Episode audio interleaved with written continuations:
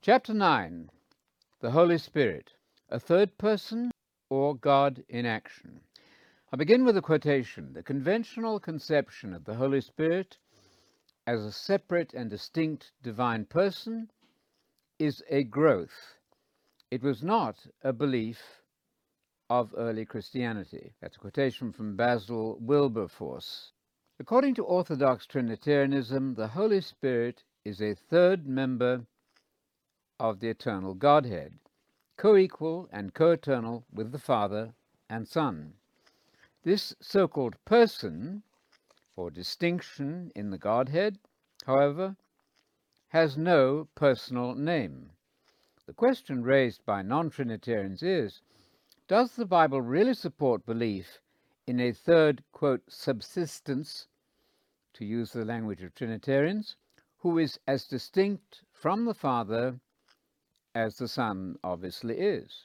It's hard for us to believe that Scripture, read without the benefit of later creeds, clearly presents the Holy Spirit as a, quote, person, whatever that means. And I note that Trinitarians seem unable to define the word with any confidence. Is this really a person distinct from the Father and Son? The customary but arbitrary use of the pronoun he for the Spirit has conditioned us to think of a third person. A very different impression is created if we render Spirit as, quote, it.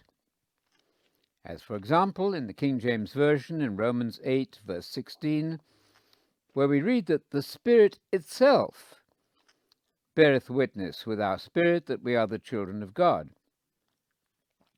But the King James Version elsewhere makes the Spirit a person, as He.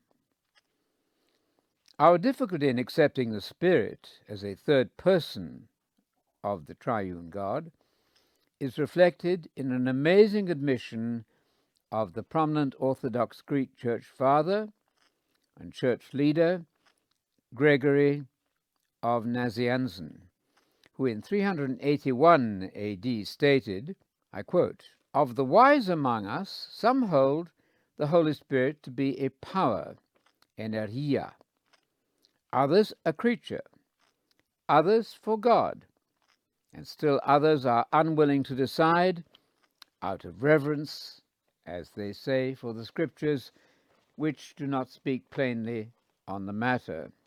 That's a quotation from Gregory of Nazianzus, as cited in the article Macedonius from the New Schaff-Herzog Encyclopedia of Religious Knowledge, written in 1963. Where then had the Trinity been for the 300 years, separating this Greek tradition from the death of the apostles? Our theologian seems to have been remarkably slow to catch on to what is supposed always to have been apostolic orthodoxy. Does a cover-to-cover reading of the Bible yield a Trinitarian view of the Spirit? If one combs through standard Bible dictionaries, it is obvious that 98% of the biblical data is satisfied if we define the Spirit as God or Jesus in effective action. God in communication or Jesus in communication their power and their personality extending their influence to touch the creation in a variety of ways. The remaining evidence might be pushed in the direction of later Trinitarianism, but is this justified? Is the Spirit really anything other than God's energy inspiring human beings to perform extraordinary feats of valor, endowing them with special artistic skill or miraculous powers, and especially communicating divine truth. Granted, the new thing that has occurred since Pentecost, the focusing of the Spirit in the risen Christ, there's no need to alter the original revealed meaning of Spirit as God's vitalizing, inspiring energy and his holy intelligence revealed and transmitted through Christ, heart to heart to those who seek him and his truth. The word spirit in the Bible has several different meanings, all related, however, to the basic idea of invisible power and mind. In both Testaments, Holy Spirit describes the energy of God directed to creation and inspiration. It is God in action and an extension of his personality. Wherever the Spirit is at work, we recognize the operational presence of God. I quote, Renew a steadfast spirit within me. Do not cast me away from your presence, and do not take your Holy Spirit from me. That's a quotation from Psalm 51, verse 10 and 11. A few verses earlier, David desires to have, quote, truth in his innermost being and the capacity to know wisdom. That's Psalm 51, verse 6. Compare with that the Spirit in the inner man, Ephesians 3, verse 16, showing the close connection between truth and spirit, as also in John 6:63. The working of God's Spirit in David would produce this desirable effect. In other passages, spirit and the presence of God are equated. I quote, Where can I go from your spirit? Or where can I flee from your presence? Psalm 139, verse 7. There's a close connection in Psalm 33, verse 6, between God's Spirit and his creative activity. I quote, By the word of the Lord the heavens were made, and all the host of them by the breath, the Hebrew word there, ruach, uh, Septuagint Greek is pneuma, by his breath, the breath of his mouth. The fact that spirit and breath are translations of the same Hebrew and Greek words, points to the root meaning of spirit as God's creative power, the energy behind his utterance. The Spirit of God is certainly not just an abstract power. Since it is God in action, it is most personal. It is God's outreach. God's Spirit is his personality extended to his creation. It can be resisted by sinful human beings.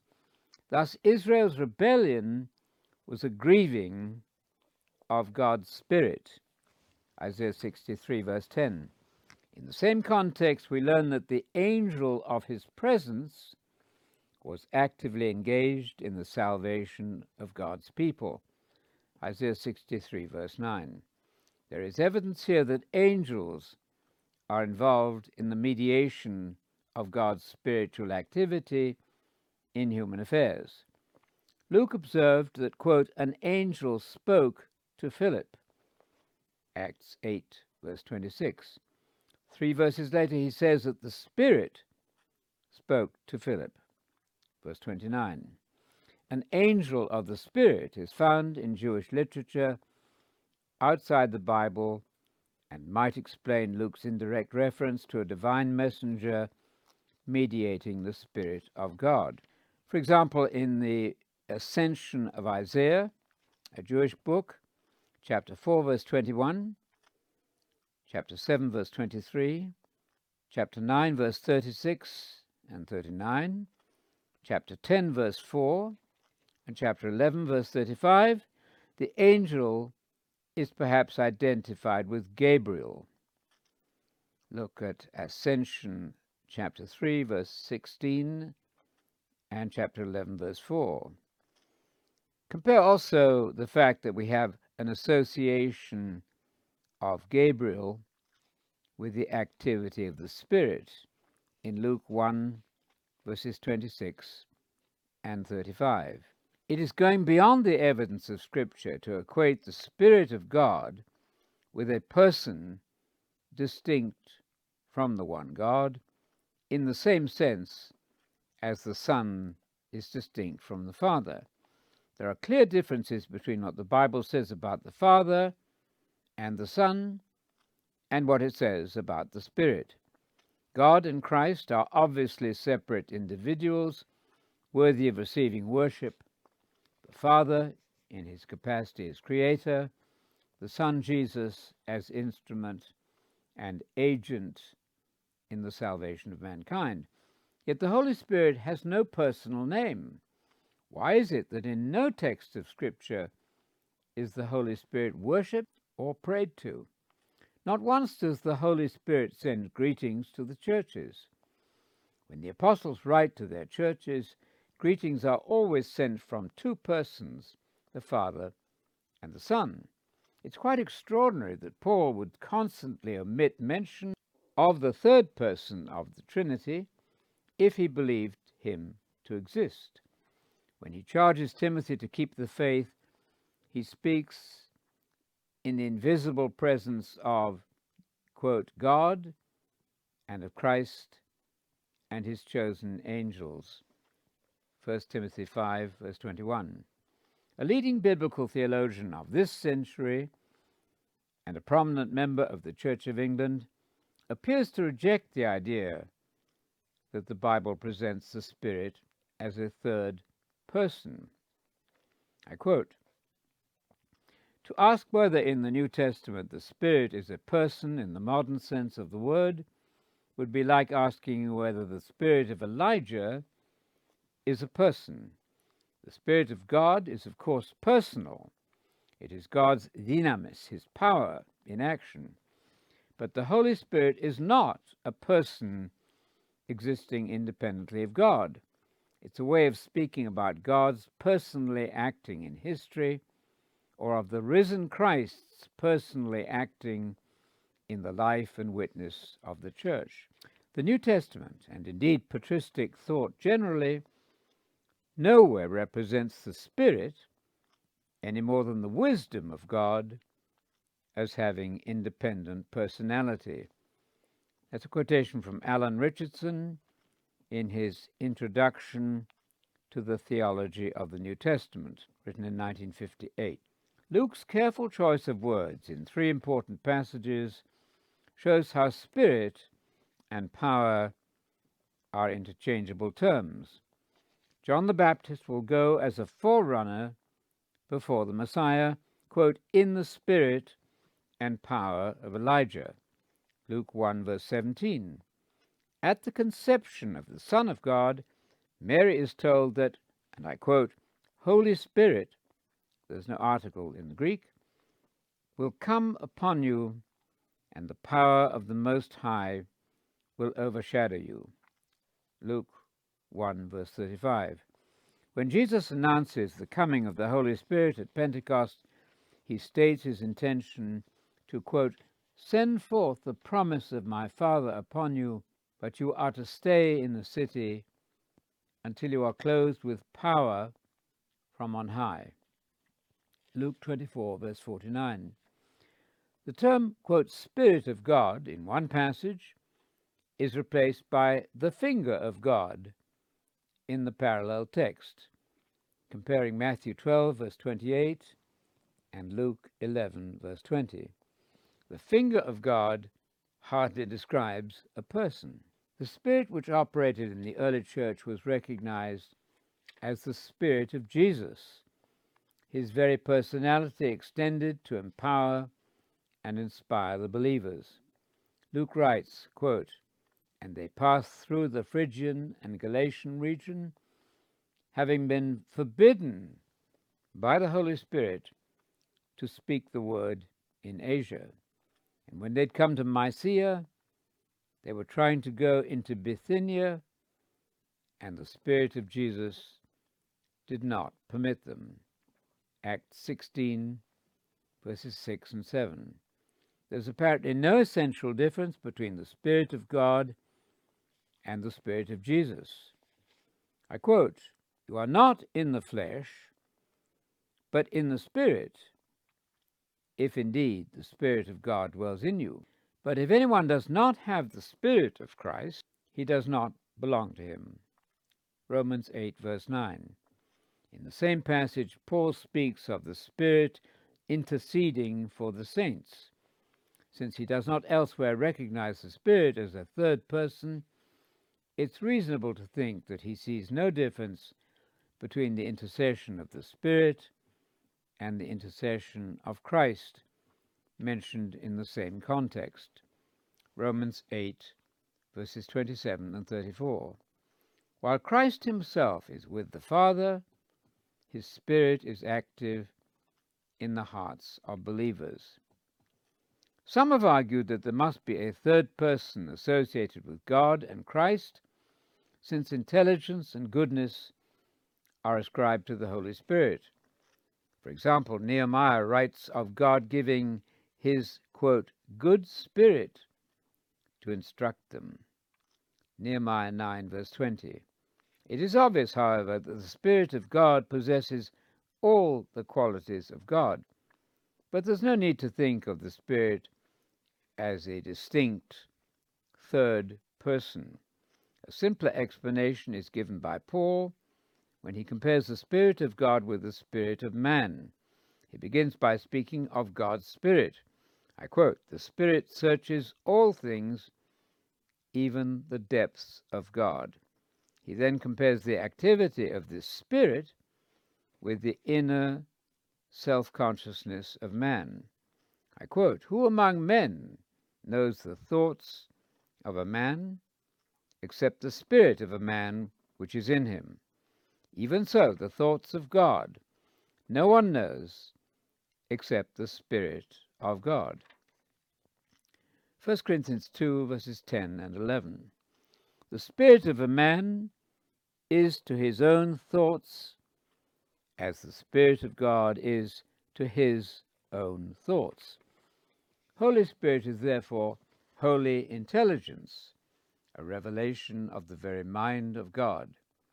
Spirit and heart are often closely connected, even interchanged, in the Hebrew Bible.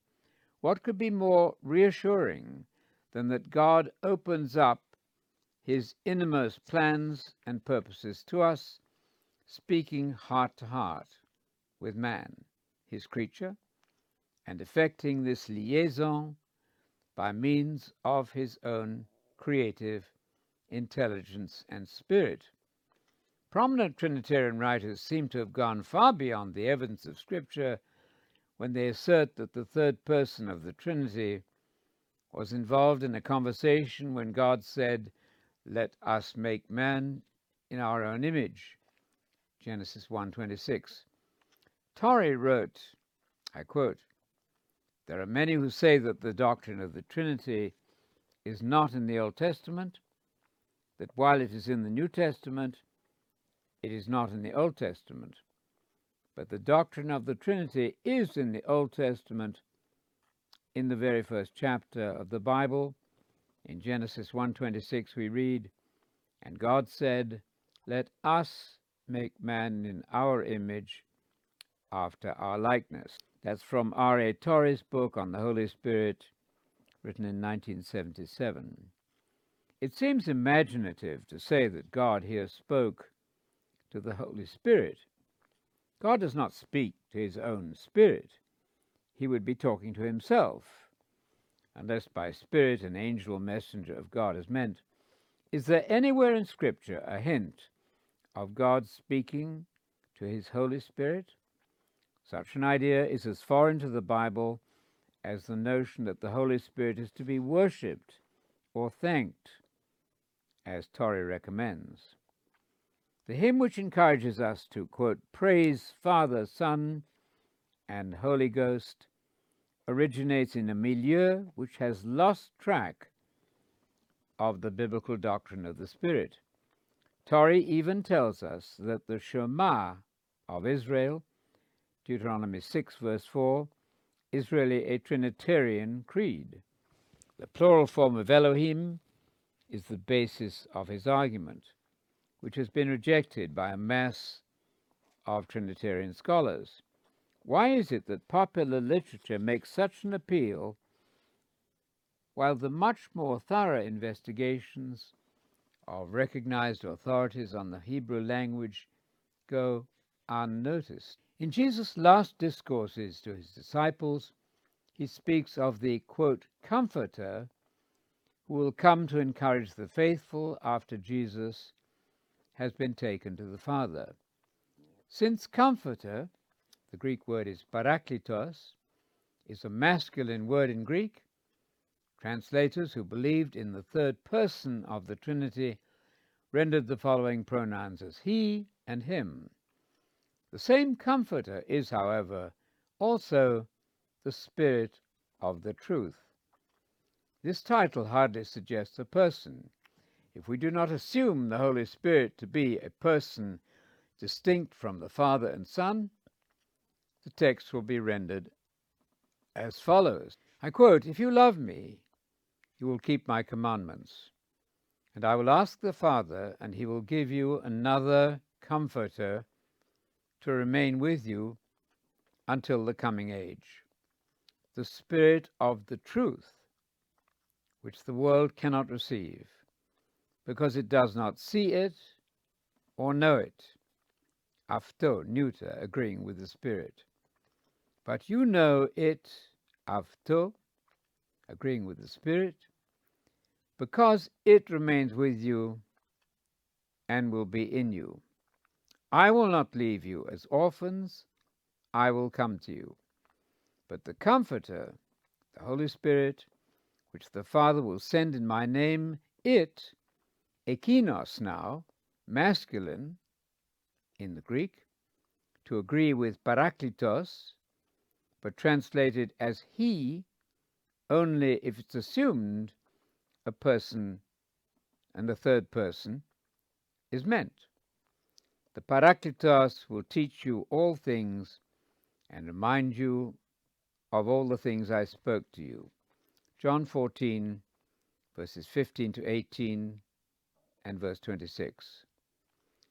The comments of the Trinitarian James Denney are instructive. What strikes us here is the new name given to the Spirit, another Comforter. It is indeed only the name which is new. In idea, it answers closely to the only promise of the Spirit which we find in the Synoptic Gospels. The expression another comforter implies that the disciples have already had experience of one, namely Jesus himself. As long as he was with them, their strength was reinforced from him, and when he goes, his place is taken by the Spirit. There's another power with them now, which does for them what Jesus did before. Yet is it really another? In 1 John 2, verse 1, it is Jesus who is called the Paraclete or Comforter, even after Pentecost, and even here in John 14, 18, he says, I come to you. The presence of the Spirit is Jesus' own presence in spirit. The equation of God's or Jesus' spirit with their vitalizing power and personality is most obvious in the rest of Scripture. Jesus says to the disciples, I quote, When they deliver you up, do not be anxious beforehand about what you will say. Whatever will be given you at that time, speak, for it's not you who speak, but the Holy Spirit. Mark 13, verse 11. Luke's version makes it clear that the Spirit speaking in the disciples is Christ Himself. I quote, Settle it therefore in your hearts, not to meditate beforehand how to answer, for I will give you speech and wisdom which your adversary shall not be able to resist or refute. Luke 21, verses 14 and 15. A fulfillment of this promise occurred when the enemies of Stephen were not able, quote, to resist the wisdom and spirit by which he spoke. Acts 6, verse 10. It's illuminating to find that the Holy Spirit of Mark 13:11 is simply, in the parallel passage in Matthew 10, verse 20, the Spirit of your Father, Both passages are further clarified by Luke, who sees the Spirit of God as God acting to communicate his utterance and wisdom to the beleaguered disciple. Luke 21, verse 15. This view of the Spirit is entirely in line with the Hebrew Bible, but it would be impossible to insert a definition of the Spirit as a person distinct from the Father and Son in these passages. Should the plain evidence of almost every part of Scripture be disturbed by a handful of verses in John's Gospel? Alan Richardson concludes that for John, I quote, Christ himself comes in the coming of the Spirit. The Spirit who interprets the Scriptures is none other than the Lord himself. That's from Alan Richardson's book, Introduction to the theology of the New Testament. John actually calls Christ the Comforter in his first epistle, 1 John 2, verse 1. This is the only other occurrence of Parakletos, Comforter. Paul's view is exactly the same. He says, The Lord is the Spirit, and where the Spirit of the Lord is, there is freedom. 2 Corinthians 3, verse 17. A Trinitarian scholar and commentator on the Gospel of John summed up his findings. I quote We are not to infer that John regarded the Spirit as a personality in the sense of the later church doctrine. The discourses of John dwell on the relation of the Father to the Son, without any thought of a third person coordinated with them in one Godhead. So said Professor E. F. Scott in his book, The Fourth Gospel, written in 1926. Another biblical scholar of the last century defined the Comforter. I quote, the divine power personified as an assistant is compared here, as in John 15, verse 26, to the ambassador of a prince who speaks only in accordance with the charge entrusted to him by the sender and agreeably to his will and pleasure. So said C.T. Kuinoel, cited by Wilson in his book Concessions of Trinitarians. There is insufficient evidence to show that Paul believed in three persons in one God. We have seen that Paul understood the Spirit as the self awareness and mind of God. When he speaks of the Spirit as a heavenly power distinct from the Father and helping Christians with prayer, he refers in the same passage to Christ himself, quote, pleading for us. Romans 8, verses 26 and 34. The Spirit is Christ Himself extending His influence to the believers. In summary, we may say that the Holy Spirit in the Hebrew Bible, the Old Testament, was never thought of as a person distinct from the Father. The following statement was made by an eminent professor of biblical languages. I quote, It cannot be proved out of the whole number of passages in the Old Testament in which the Holy Spirit is mentioned that this is a person in the Godhead. And it is now, around 1775, the almost universally received opinion of learned commentators that, in the language of the Jews, the Holy Spirit means nothing more than divine inspiration without any reference to a person.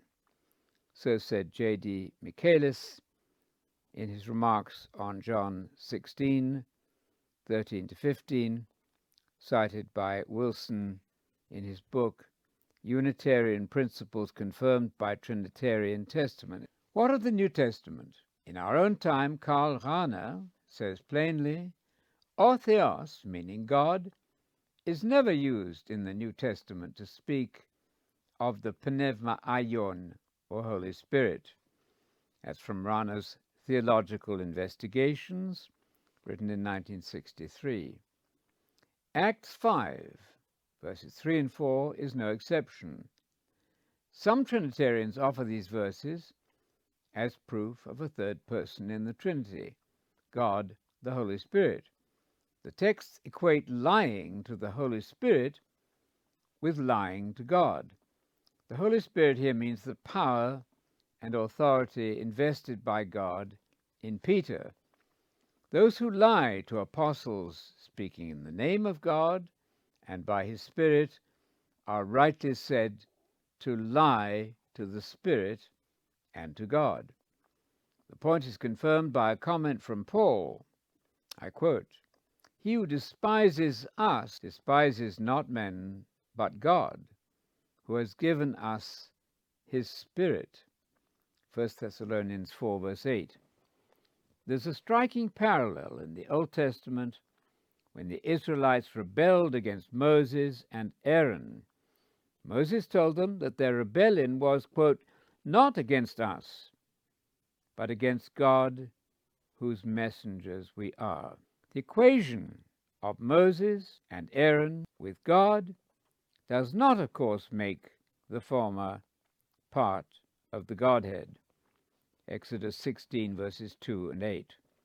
The Spirit of God did, however, reside in Moses, and it may be that the Israelite rebellion mentioned in the Psalms was directed against Moses and Moses' spirit. Psalm 106, verse 33, in the Authorized Version, Revised Version, and Revised Standard Version, or possibly against the angel of God's presence who was invested with the authority and power of Yahweh, according to Isaiah 63, verses 9 to 11. Compare with that Exodus 23 21, where the angel bears God's name. Our impression is that distinguished Trinitarians are sometimes tied to the official creed despite their own reservations about the way in which it is expressed. Luther disliked the term Trinity. I quote, The word Trinity is never found in the divine records, but is only a human invention and therefore sounds altogether cold.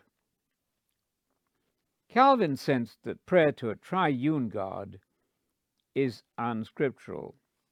I dislike this vulgar prayer, Holy Trinity, one God, have mercy on us, as altogether savoring of barbarism. We repudiate such expressions as being not only insipid but profane. But why, if God really is a Trinity, should one object? What indeed is wrong with the expression Mother of God, which Protestants reject? If indeed Jesus was God and Mary was his mother, and if the Holy Spirit is really a distinct personality, why was he the Father of Jesus rather than God the Father? It was the Spirit which caused Mary's conception according to Luke 1, verse 35.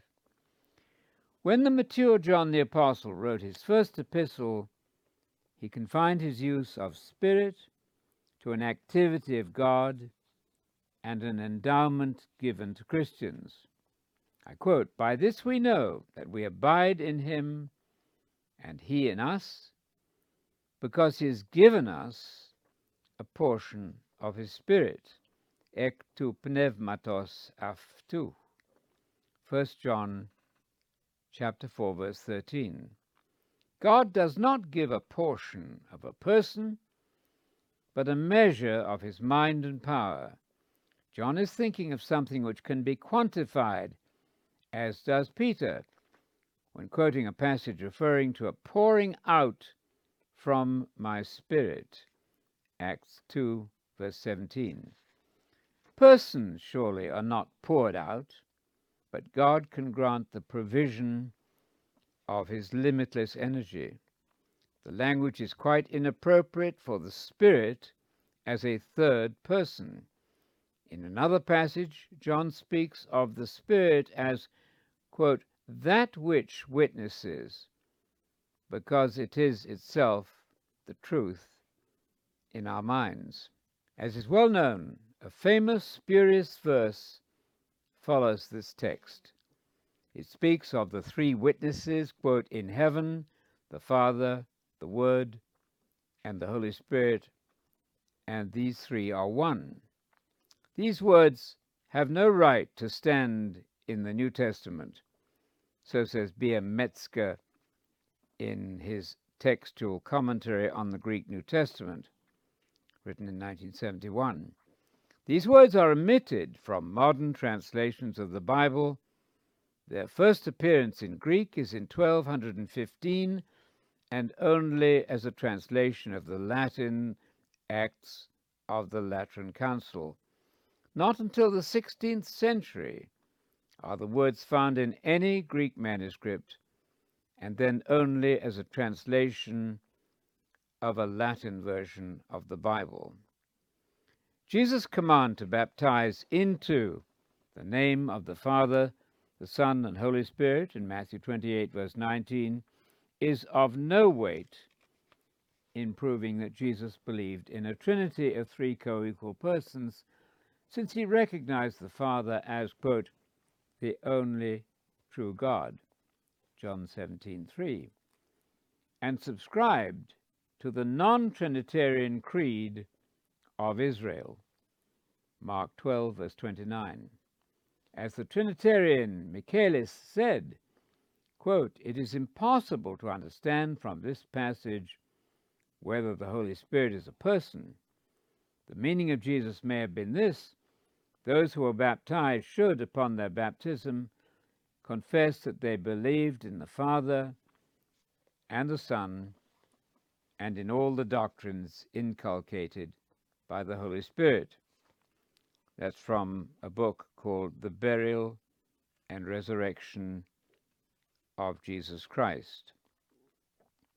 Paul's benediction, which spoke of, quote, the grace of the Lord Jesus Christ the love of God and the fellowship of the Holy Spirit in 2 Corinthians 13, verse 14, is also not a Trinitarian formula, though it will sound Trinitarian if one approaches the text with the preconception that Paul believed in three eternal persons. Paul elsewhere spoke of, quote, the fellowship of the Spirit and the quote, comfort in Christ. Philippians 2, verse 1.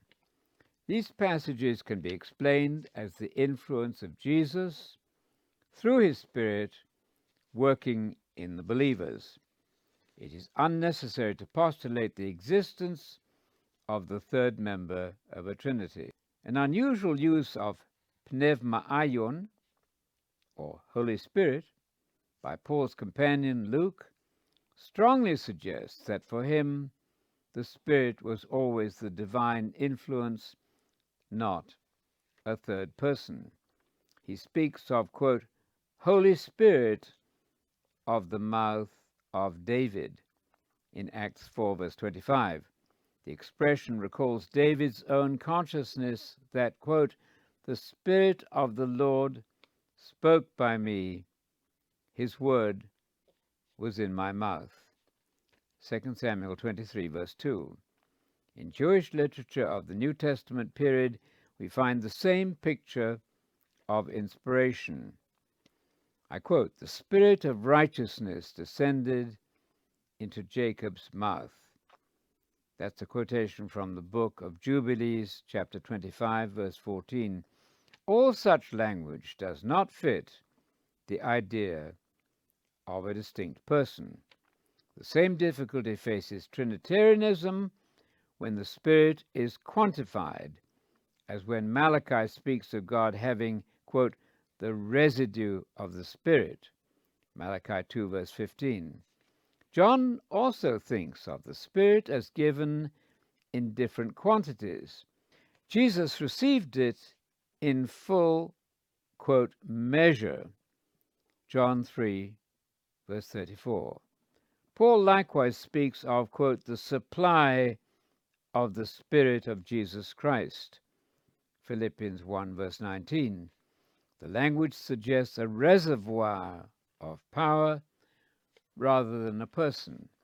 It is significant that Paul depends on the prayers of the church for continuous help from the Holy Spirit. A serious difficulty for Trinitarianism is the fact that nothing is said in the earliest post biblical times of the Spirit as the third person in the Godhead. No formal Trinitarian definition of the Holy Spirit appears until 381 AD at the Council of Constantinople. Only then was it declared that there are, quote, three persons in one God. More than 300 years after the ministry of Jesus, the leaders of the church were uncertain about the nature of the Holy Spirit. Even then, many of them did not think of the Holy Spirit as a person. So said Philip Schaff in his History of the Christian Church. There is, therefore, no unbroken Trinitarian tradition linking us with the writings of the apostles. The biblical data is adequately explained by thinking of the Spirit as the mind, heart, and personality of God and Christ extended to the creation.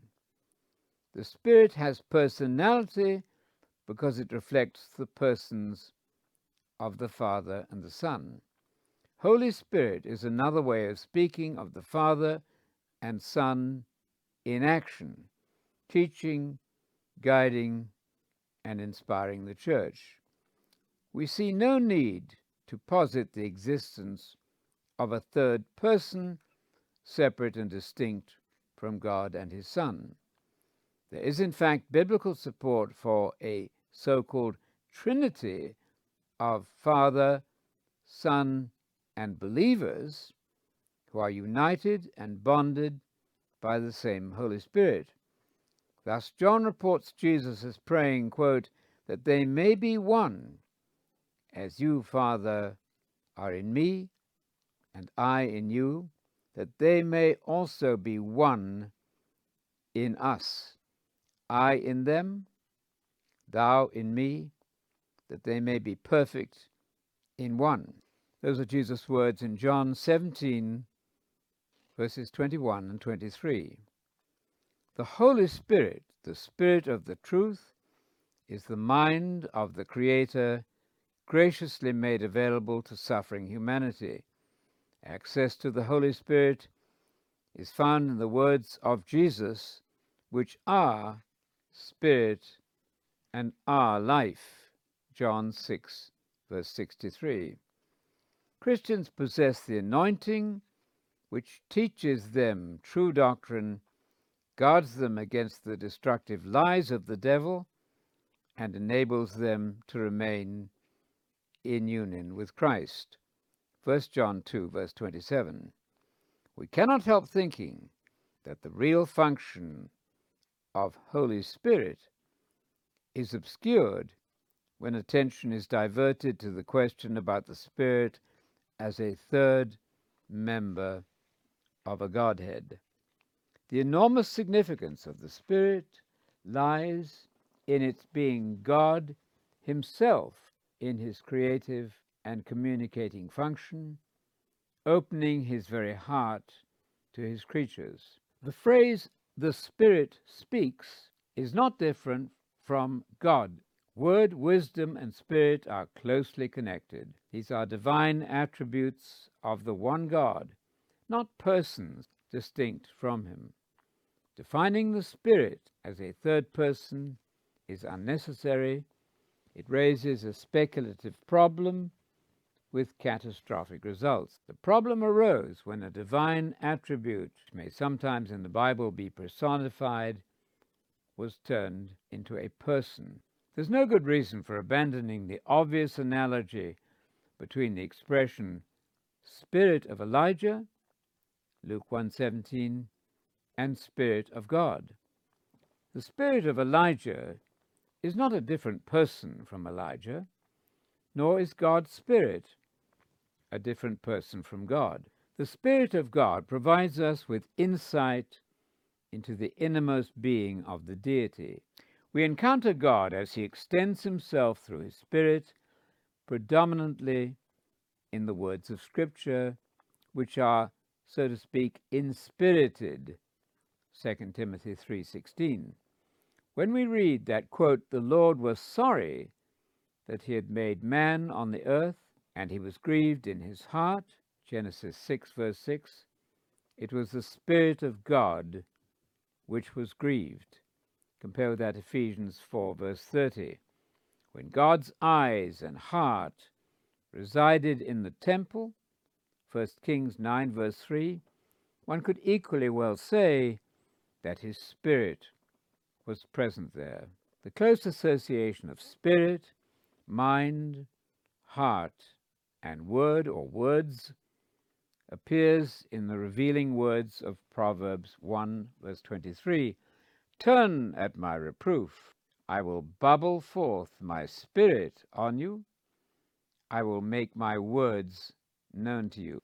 Moffatt catches another facet of meaning with, quote, I will make my mind known to you.